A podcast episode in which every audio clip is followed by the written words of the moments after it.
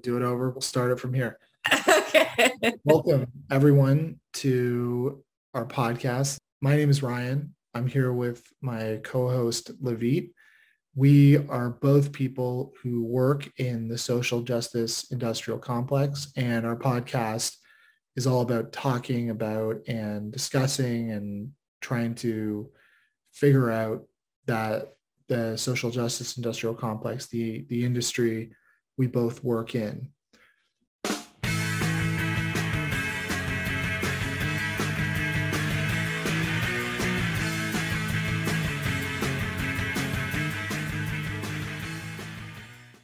Hi, Levit. How's it going? Hey, Ryan. How are you?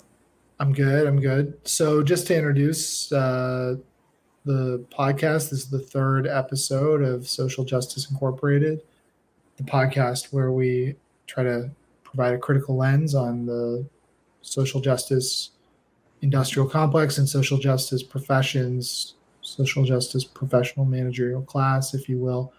Uh, I'm Ryan. I'm here with my co-host Levit, and we're recording on July 14th. Uh, although this episode will obviously go to air a bit later than that.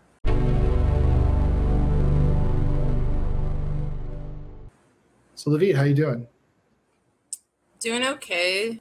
Another beautiful day in Southern California. I uh, can't roller skate right now because I injured myself roller skating. Yeah, if it's any consolation, like most people with like laptop jobs, everything kind of is like in dull kind of pain all the time. Like, you know, my back is really bad and so forth. So um, I probably shouldn't complain too much because, you know, it's like so low on the spectrum of problems. But uh, yes.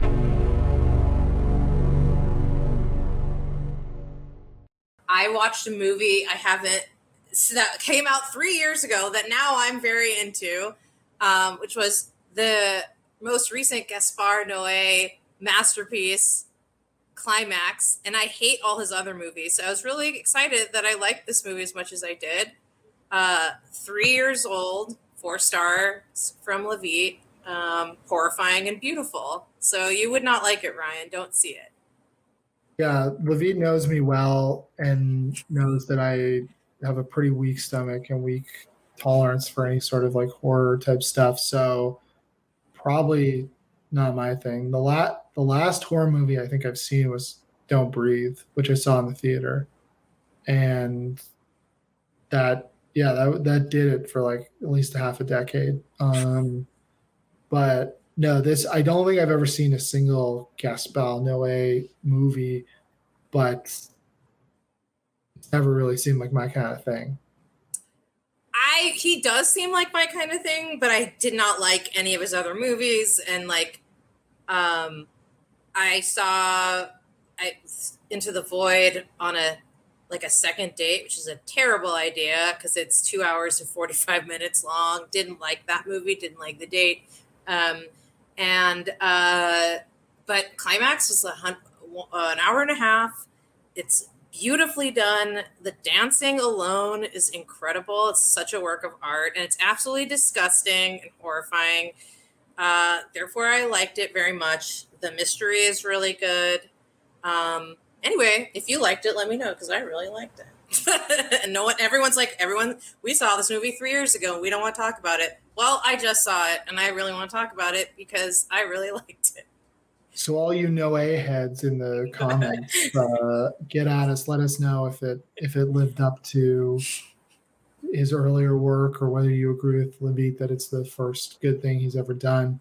Uh, one like phrase I wasn't totally expecting was for you to be like the dancing was really good. Is that yeah not not really the impression I had of his kind of movies? Um, it's a movie about dancers, um, and the if anyone here, I'm sure there's a lot of people on Sublation who absolutely definitely watch Pose, I'm sure, and Legendary. Um, if you're into that shit, which I am, um, the dancing was like mind blowing, and his you can really see his artistry as a director, which I had always kind of like scoffed at because I thought his movies were so boring and terrible. Um, but the way he films the dancing is truly unique and beautiful. Um, the main actress is like amazing. Her name is, I think it's Sofia Boutella, maybe is how you say her last name. She's a pretty famous Algerian actress, and she. Well, I was really pleased to know she was like 40 years old when she did this movie, which was like, hell yeah! Like yeah. I thought she was like, a, like 21 years old and like, you know, this incredible dancer, but she's you know our, uh, my, my age group, and she's amazing. Um, and if you can't, if if you don't mind gore, uh, I recommend it. And if you like scary movies, which I do, I recommend it. It wasn't the body horror masterpiece of the year, which was Titane, which was another movie we can talk about another time, which you will also hate. Um, not quite that gory, um, but very scary, very well done. Um, the mystery was great. So yeah, I love talking about this because Ryan will never see it, and I'm clearly just talking to myself. But every no one else wants to talk about me, so I thought I would bring it up. I I'm not gonna say never, but I watched a really crappy movie a few weeks ago, which was maybe has some relevance to our podcast because it's one of the few movies I've seen where the main character is a social worker. Uh, the movie's called The Gateway, and it has the American character actor Shea Whigham, in who people will recognize from a lot of mostly good TV shows, but I think also good movies. And uh, he's uh, he plays Ray on uh, Vice Principals, which is you know probably the the role of his that I like the most. Um, and uh, so he's this like hard drinking, hard living, gun toting social worker, and he's trying to save Olivia Munn and her kid from her ne'er do well uh, ex husband. And it's not really good. Like I kind of watched it because I was bored and tired, but uh, not really good. But it was kind of interesting to see. Especially, I mean, one thing that's interesting is he's depicted in kind of class. It's kind of the classic cop movie trope of like city's falling apart. The city of St. Louis, Missouri, and the whole department are full of people just you know collecting a paycheck. In this case, it's the Department of Child Protective Services, and he's like the only dedicated one.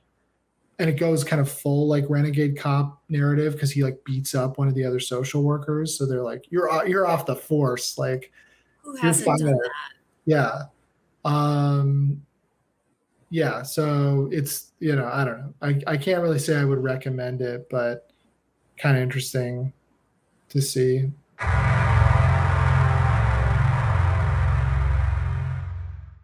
I don't think I don't know if we'll do this every episode, but I wanted to address one of the comments that we had. We so first of all, thanks to everyone who's commenting.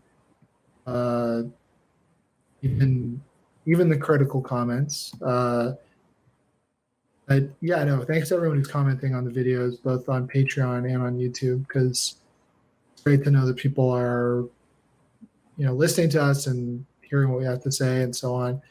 Uh, that's really rewarding. One comment I wanted to address, just because I think it brought up a good point, but also where maybe I could kind of clear up what I was getting at. Um, is so uh, somebody named Benjamin Landau Byspiel or Byspiel, sorry if I'm not saying it right, uh, commented about our last video um, and pointing out that this was about 28 minutes into the last video. I'll just read the comment for everyone's ease of access. So, Ryan asserts that conflicts over working conditions between nonprofit employees and their bosses are not class conflicts because nonprofit employees are part of the quote bourgeoisie slash PMC.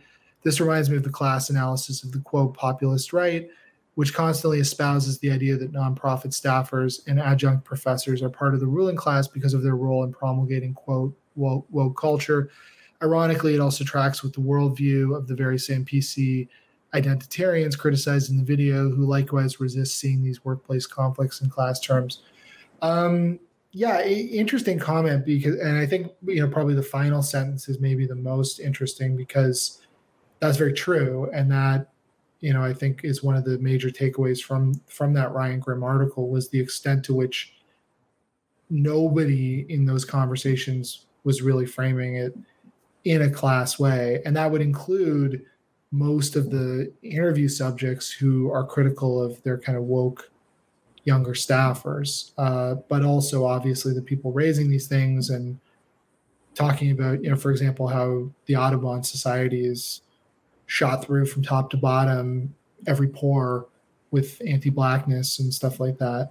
Um, so that that's an interesting point in the way that, and I think the answer is, of course, yeah, because to me, a big part of what makes a perspective right wing is that it, it's going to avoid or kind of obscure a class analysis. But I wanted to kind of also use this comment just to kind of talk about what I was saying. You know, the question of who is and who isn't working class is, is a really big one. And I don't obviously have authority on that, but I do try to have some political insight into that because I think if you have a left wing politics and Marxist politics, it's something you have to think about because although this can get pretty obscured these days, supposedly you see the working class as the the revolutionary subject, right? As the the the force in society that can change society for the better in a in a revolutionary way.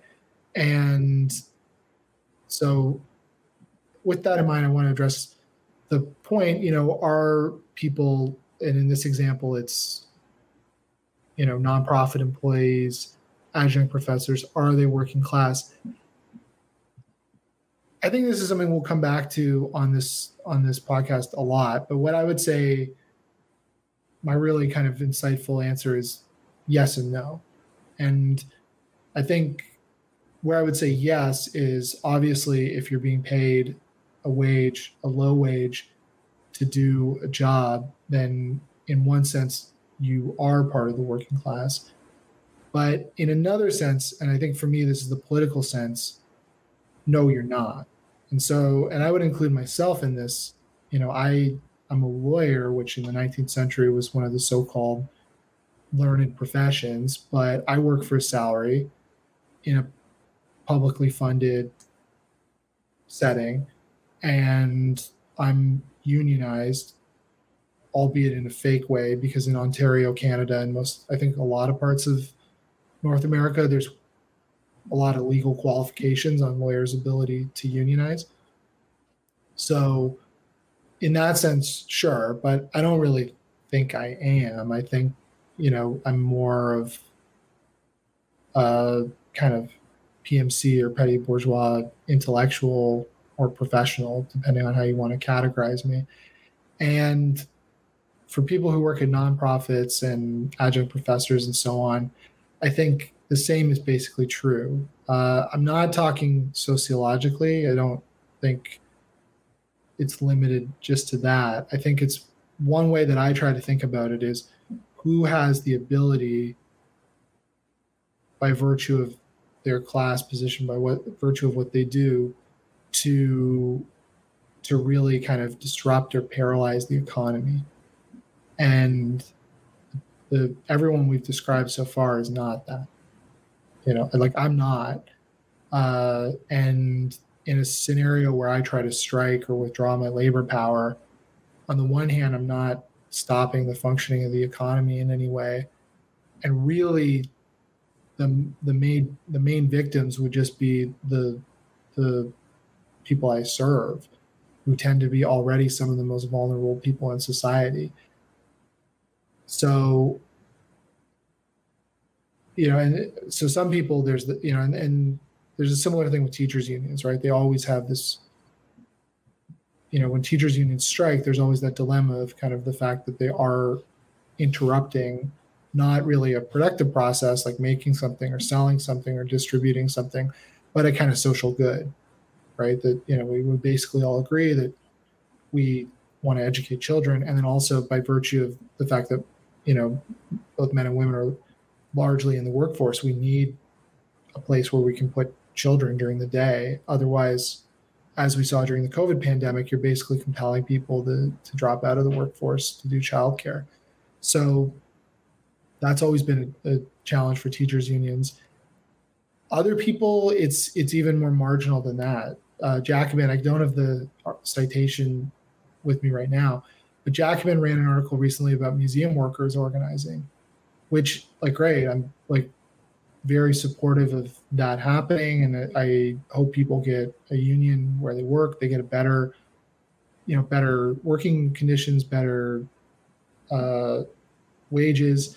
I think when you're in a kind of cultural sector that has some cachet, often that goes hand in hand with kind of being underpaid and exploited. So that's great. And generally, they're you know they had to spend a fair amount of time in school to to be there, but. Uh, but they're not they're, you know what they're doing is really marginal to the economy and if they go on strike that's not stopping anything from happening that's not causing any sort of like pain or crisis for the for the capitalist class and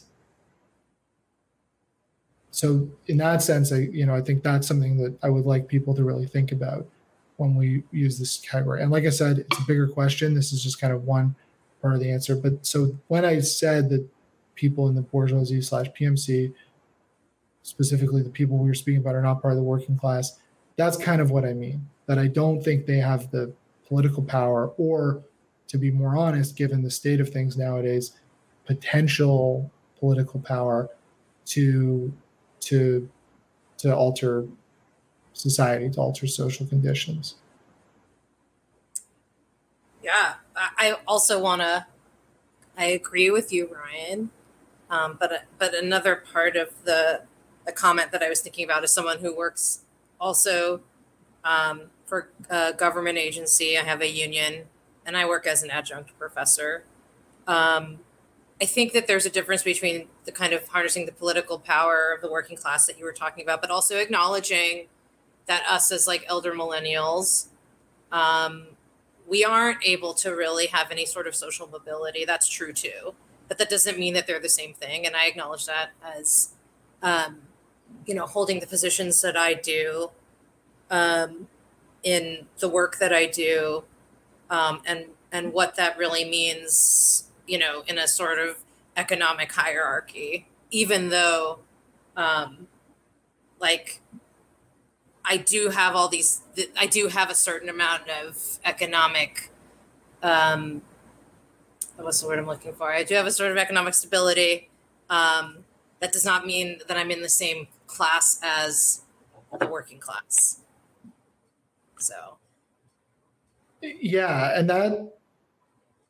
I mean that like you've you've added like another level of the complexity here because a lot of people will maybe think about this purely in terms of income but there even that's not necessarily the case because there's people who make i think pretty good money who i think still we probably should categorize as being part of the working class and you know the remaining good unionized blue collar jobs are part of that this came up in canada and i think to a lesser extent in the united states with the discussion around the freedom convoy that happened back in February. And you had this phenomenon of a lot of mostly leftists, I think, coming out to kind of be like, well, you know, do the sort of well actually thing. Um, just imagine the, you know, cheat here, like finger in the air, uh, to kind of be like, well, none of them are actually working class. You know, it's not it's not a workers' protest in any way. It's not you know it's not comparable to a strike because strikes are good this is you know and there was a lot of kind of nitpicking and the answer is well yeah some of the people obviously weren't working class but others were they just were a type of worker that people didn't necessarily like especially in that moment because of uh, the political opinions they were holding but on the income point you know i people can make a lot of money i think and they can make more money than us, which a lot of them do. Like if you're in any sort of skilled trade, you're probably making more money than we are. And even you know, I would imagine if you think about, for example, like the auto sector, they've probably retired a lot of the people who were because a lot of them there's a lot of two tier contracts and stuff. But if you have people on the upper end of those two tier contracts, they're probably making a lot more as well. So to say nothing of like, you know, some of the better public sector jobs that are out there, which are better paid than than what we're doing. So it's it's definitely complex. And the final thing I wanted that I kind of forgot to mention before is just in terms of the ruling class. Well, obviously I don't think that. Like I don't I you know, there is I think a, a kind of new right um perspective or kind of populist right perspective that that actually sees the woke PMC as kind of a ruling class. I think that doesn't make any sense. Uh, it it never did. The earlier version of that, the sort of James Burnham like managers as a new ruling class perspective, didn't make sense at the time and was obviously falsified by the way history turned out. And it doesn't make sense now to describe people like that. It might be one thing to talk about a certain degree of hegemony to certain ideas, and I think that's true to some extent of what we could kind of call as wokeness, but even that is questionable, uh, especially in the United States. Um, but no, I, and in general, like ruling class is not, I think, a productive term because it's not, you know, capitalism is more number one, it's international. Number two, it's depersonalized, decentralized a good example of this that we're all going to probably see in the next little while is Elon Musk. He's one of the wealthiest people in the world. He may be going down very, very hard as a result of this Twitter thing and some of his other actions. And, you know, this is a system that can take even one of its wealthiest and seemingly more, most powerful participants and like just, you know, completely smash them against a wheel and and not miss a beat and the system itself will be intact so you know i, I don't ruling class is not really how i think of it. What i try to do which is hard because we're always getting kind of uh, distracted from that is think of it really in terms of capitalism as a system and a system of competing social classes but not where there's some sort of ruling clique or ruling cabal or anything like that. I feel like this is more of a rambling answer than possible, but I think what I would say is it's it's a question I think we're going to return to on the podcast, and we can probably do a bit more reading and discussion in that area. So I'm grateful for the comment in terms of sparking this maybe meandering discussion on my part, and to kind of close, I would say keep keep them coming. Yeah, absolutely. Um, I just want to add one more uh, rambling note, which also might not even make sense, but cost of living. I actually think that I do make a pretty good living wage if it was five years ago and things were in a different space. I mean, it's just the cost of living has just exploded to the point where, like, you can't really. I mean, a single income person um, really support yourself in many of these big cities um, so I think that that's also part of the larger discussion. So my wage is good. It is a, it was a good wage, mm-hmm. um, but it's changing so quickly, and my wages are not keeping up. Like I, my rent went up nine and a half percent this year. I haven't had a raise since I get we get a two percent cost of living wage, and I haven't had one since 2019. So yeah, and that I think when you talk to our peers, that's where a lot of the sense of crisis comes from. It's it's it's exactly that kind of thing that people are feeling squeezed and they're feeling like they can't attain what you know their parents or kind of people their colleagues who are 10 20 30 years older were able to do i feel in a big you know i have i have a colleague who is a lawyer but was originally a library worker and she bought her first house in her 20s and you know, was stretching herself somewhat financially, but was like, this is a good investment. I can do it. So I'll do it. Um, and it's not even possible now unless somebody has, especially where she did in Toronto. It's a very nice neighborhood. Um, yeah, not even, I mean, not remotely possible, except with huge infusions of family money. And that, that tends to be a major dividing line among people probably we know in terms of whether they're they have access to that or not. Um yeah. Anyway just so, wanted to add that sorry. No no no i, I mean it's it's it, it, it's it's definitely it's definitely a big part of it as well. And i think especially like what do people feel the most immediately right? The cost of living cost of housing I was sent this article by a friend of mine who lives in San Francisco, and she was like, "What are your thoughts on this?" So I was like, "What better place uh, to talk about it um, than on the podcast?"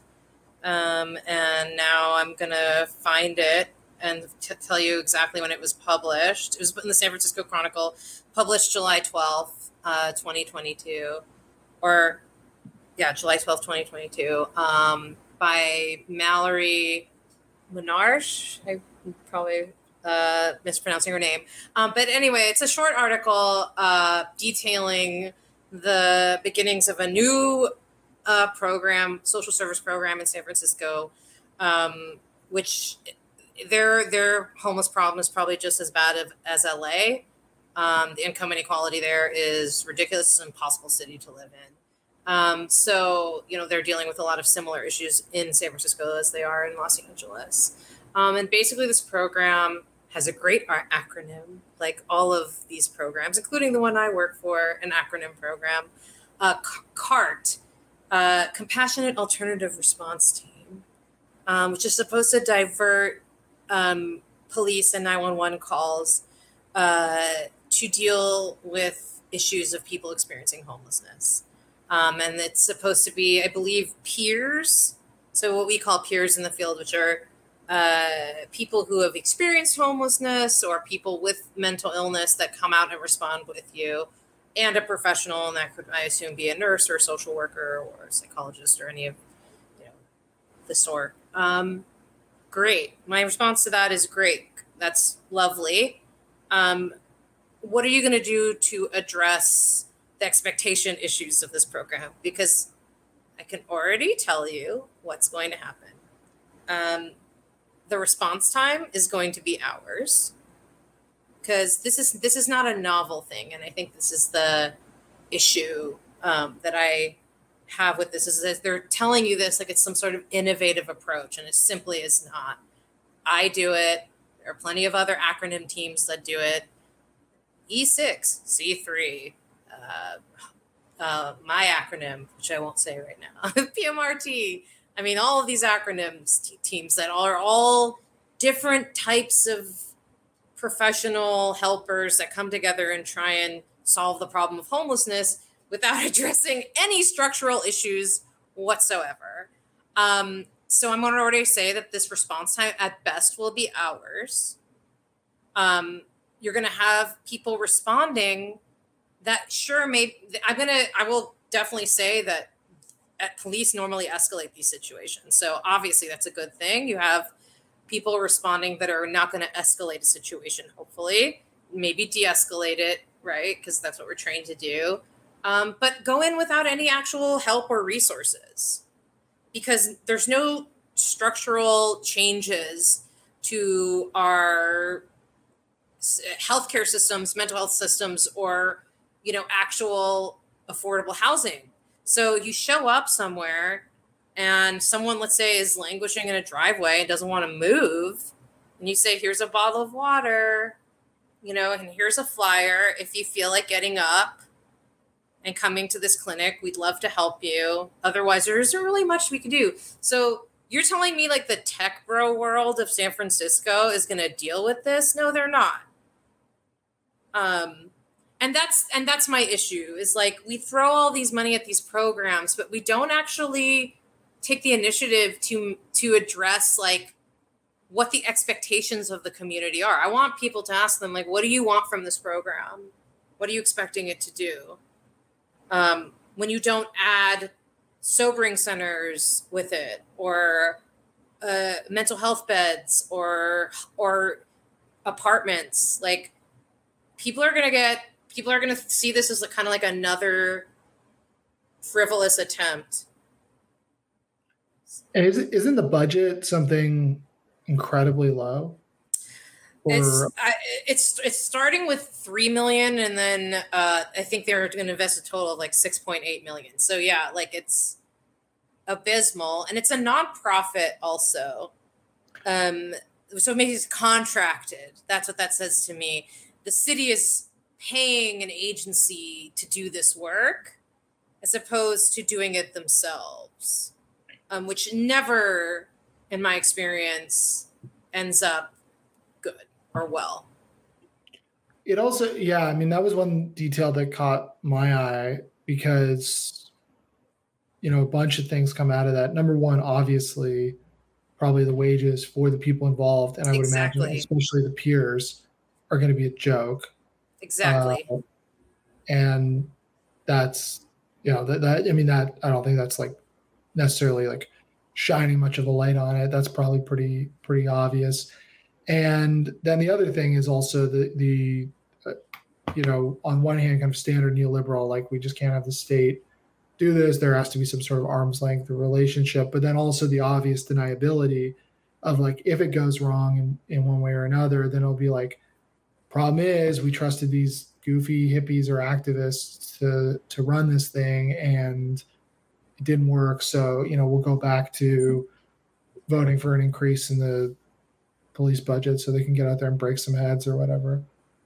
Exactly. Um, because at the end of the day, like you're th- this cannot be solved with just having social workers respond to something. There's this weird, like, yeah, neoliberal obsession with like putting in social workers as if we can do anything without any sort of systemic infrastructure that you're going to do. Um, I sh- I believe I have a special talent of talking to people experiencing homelessness. I think I'm good at it. I think I'm good at talking to people de-escalating people who are in crisis all of that can be true um, but if i de-escalate someone which happens all the time and then i go oh yeah um, here's a flyer um, and you know um, hopefully a bed will open up. Maybe maybe not. I mean that's the truth. Um, i absolutely love what i do. I think and I'm lucky enough that that isn't my my the bulk of my job. I work with a very specific um, population where it's a little different, um, but I have done that work before, um, and it's it's it's just like a it's it's just so typical. I'm not like like and to act and, and the thing that upsets me the most is like this article is acting like it's something innovative, like it hasn't been done a million times before.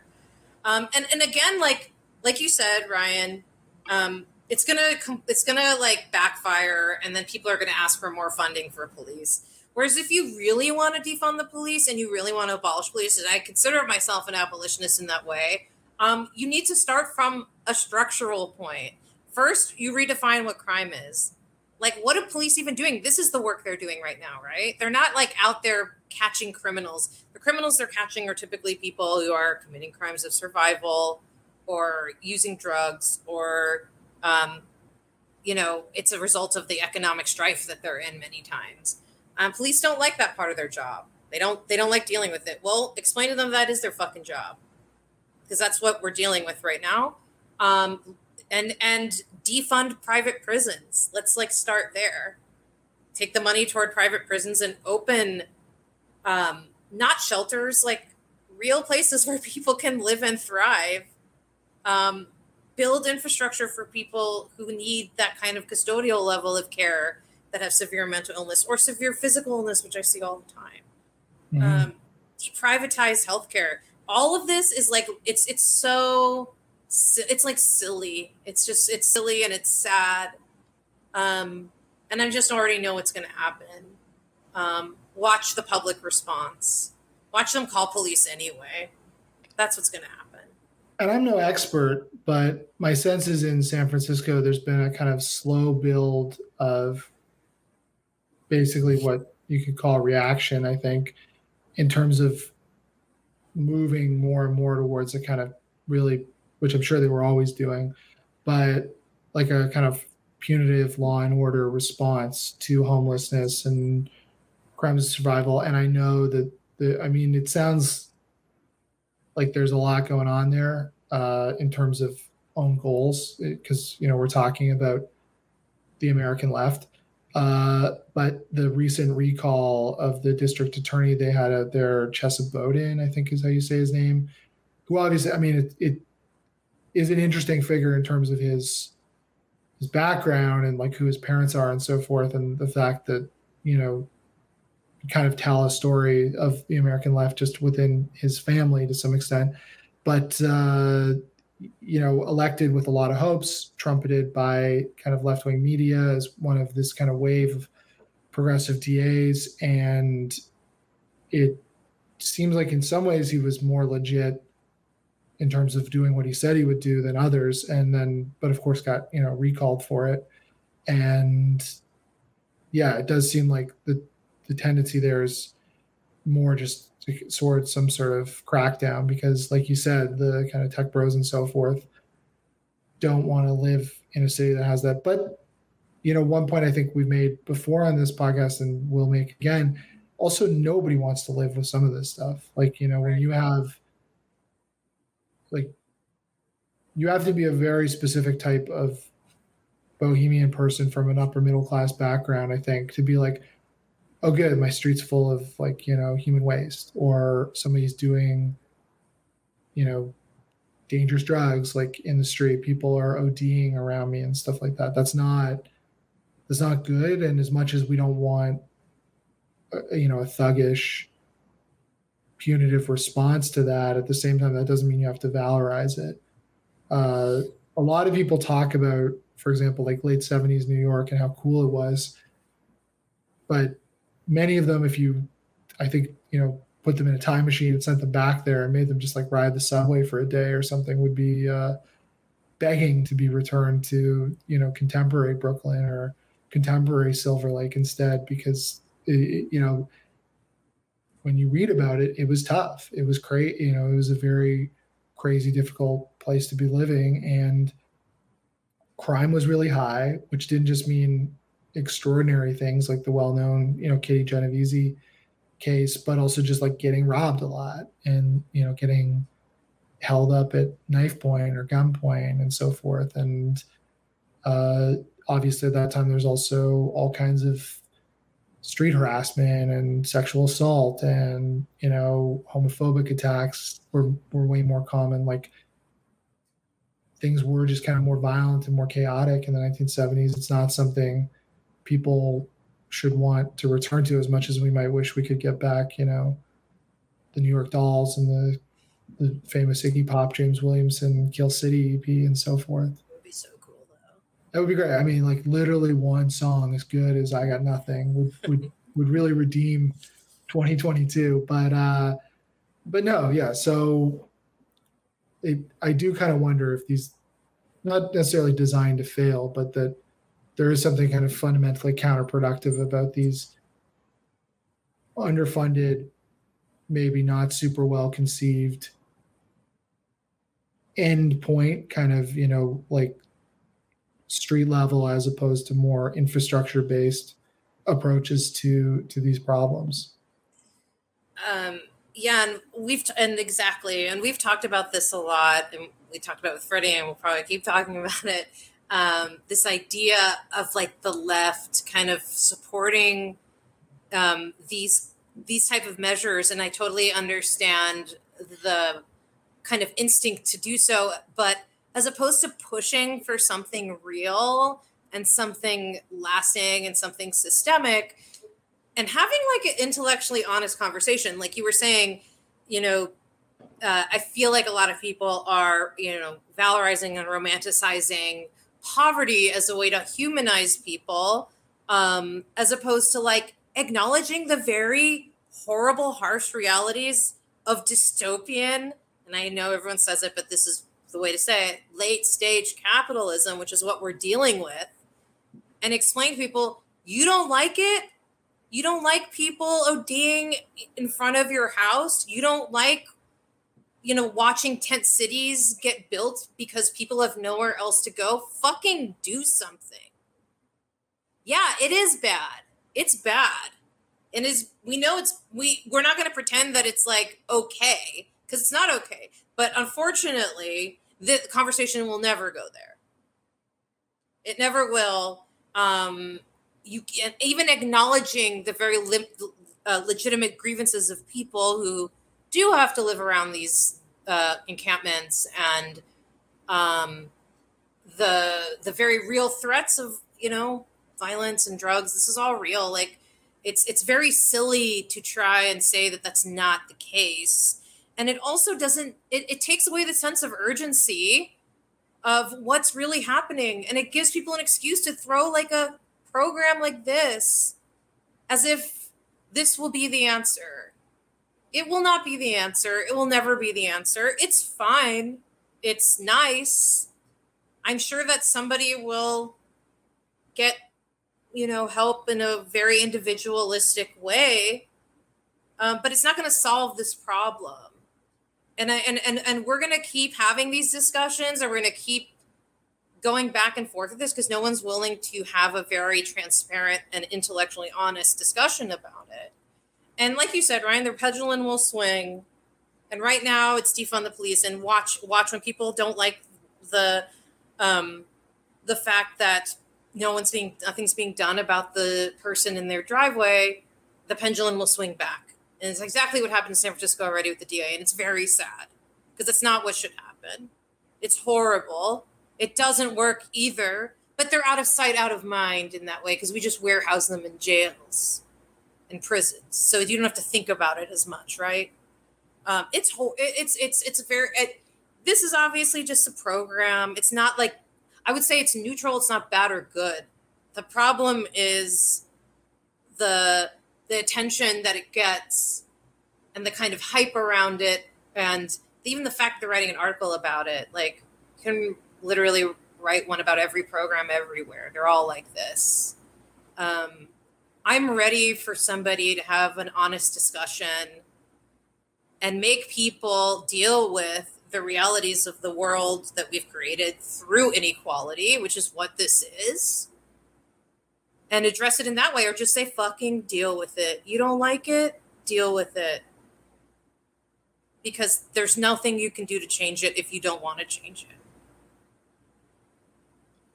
Would it be too reductive to just say take that 6 million and build some fucking affordable housing in San Francisco instead of this and, you know, somehow ensure that at least some of the people who might be served by this program are going to get housed there? Because especially in a city like that it just seems to me like that it's not like there's ever like one fix. Like i think these things have to be more comprehensive. But you know it's straight like that to me seems like that if we really only have the six million to spend that would be a more durable productive use for it i mean i'm not uh, I, I I'm not the money person. I'm not the money cruncher in these scenarios. However, um, I don't even think it's about building because we have vacancies. That's the most upsetting thing.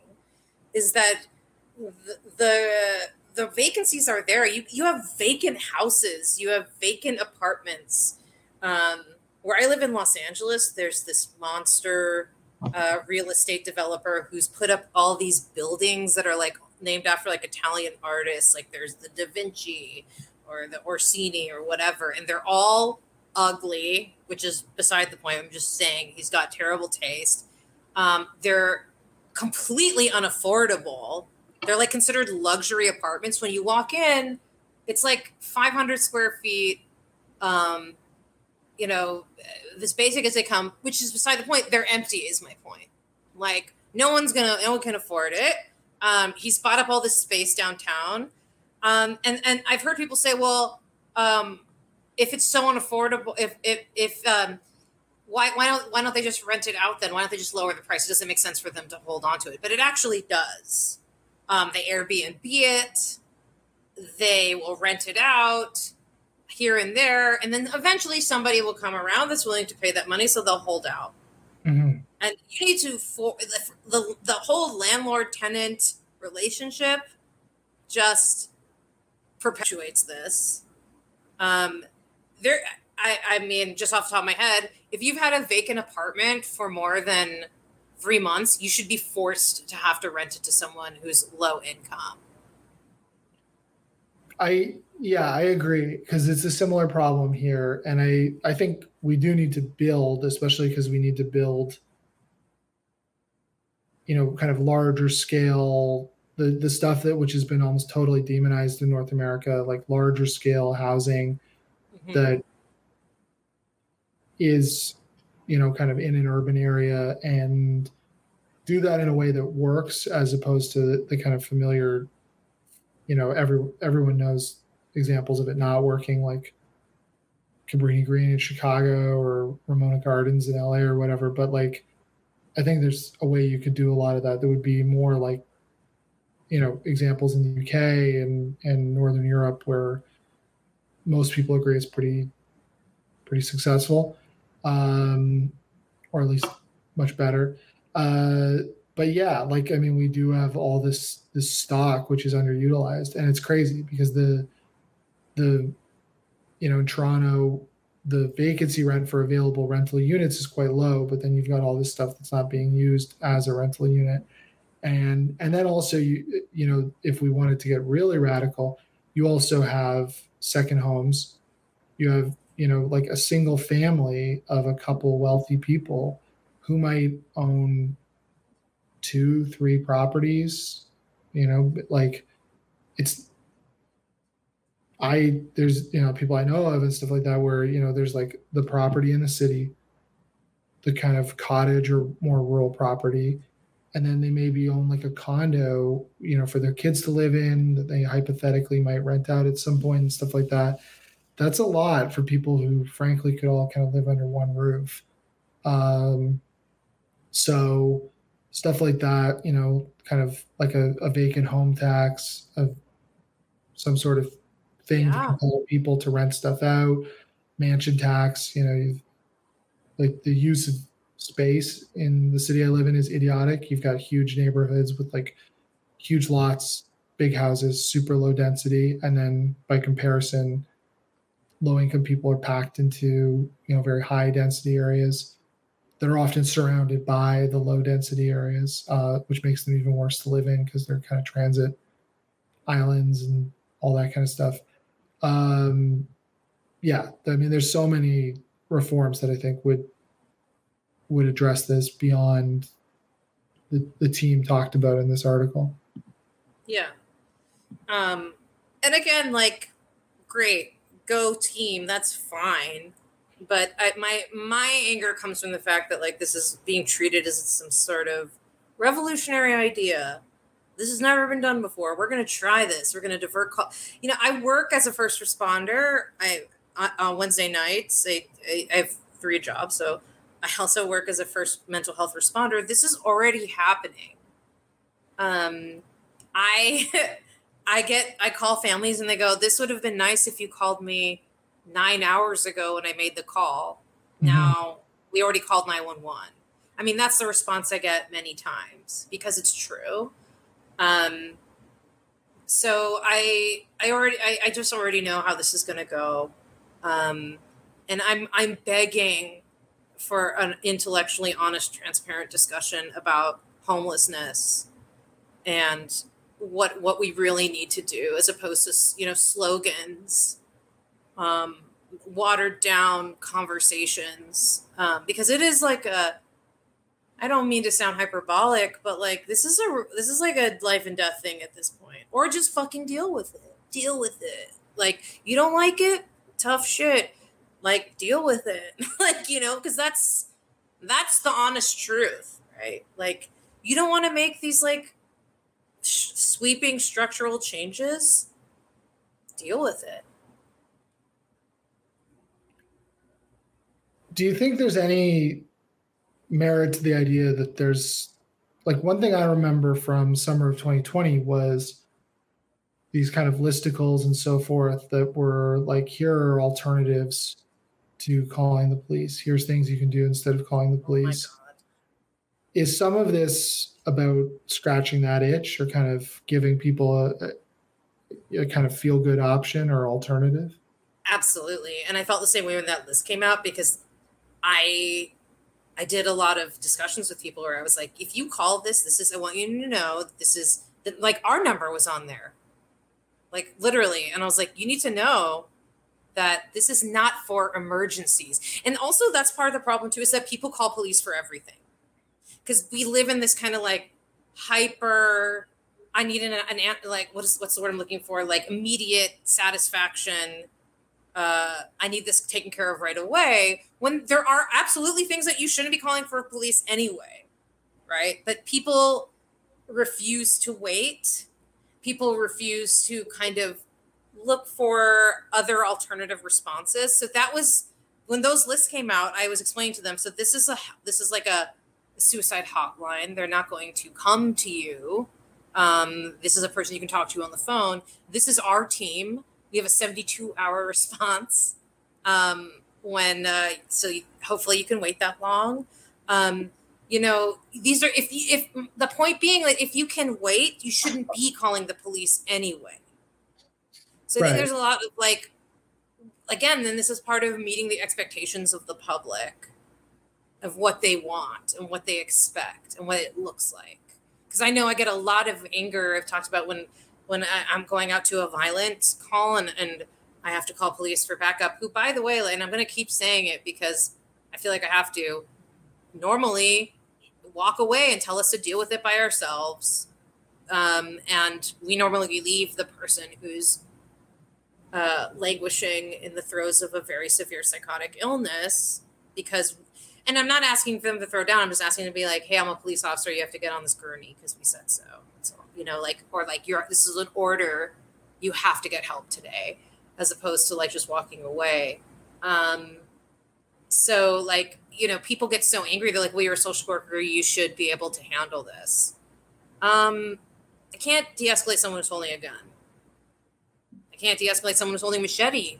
I got I got uh people were very angry once because I I brought police for someone who was holding a machete. Um, so like it's it's this expectation and realistic conversations about what social workers can do. And i don't want to be a police officer by the way. Like i never signed up for that. Um, i don't mind working in high pressure um, unpredictable and sometimes very scary environments. I love i i thrive in the work that i do but i'm not a police officer i don't want to be a police officer and i would never, ever, ever, ever want to even be any part of it. I like also feel like I have to say this. I fucking hate the police, but I feel like sometimes I sound like I'm I'm defending them when I'm not. I think they completely need to be there needs to be a complete redefinition of what their job even is, but eh, you're completely you're completely unrealistic if you think that this can be solved by putting a social worker somewhere without all these other things happening first. Although, you know, going back to the movie that I watched, you know, if you like Shea Whigham have like, you know, a couple drinks in you and a desert eagle, then maybe you can uh, kind of t- turn the whole situation around. I've I've been known to do very unorthodox things, so fuck it, we'll do it live. Yeah, you know, uh, you, you know, like I'm not going to do the Sean Connery accent, but you know, they bring a machete, you bring a you bring a revolver, you know, like. yeah, um, but exactly. So. It um, there was something else I wanted to say from what you said about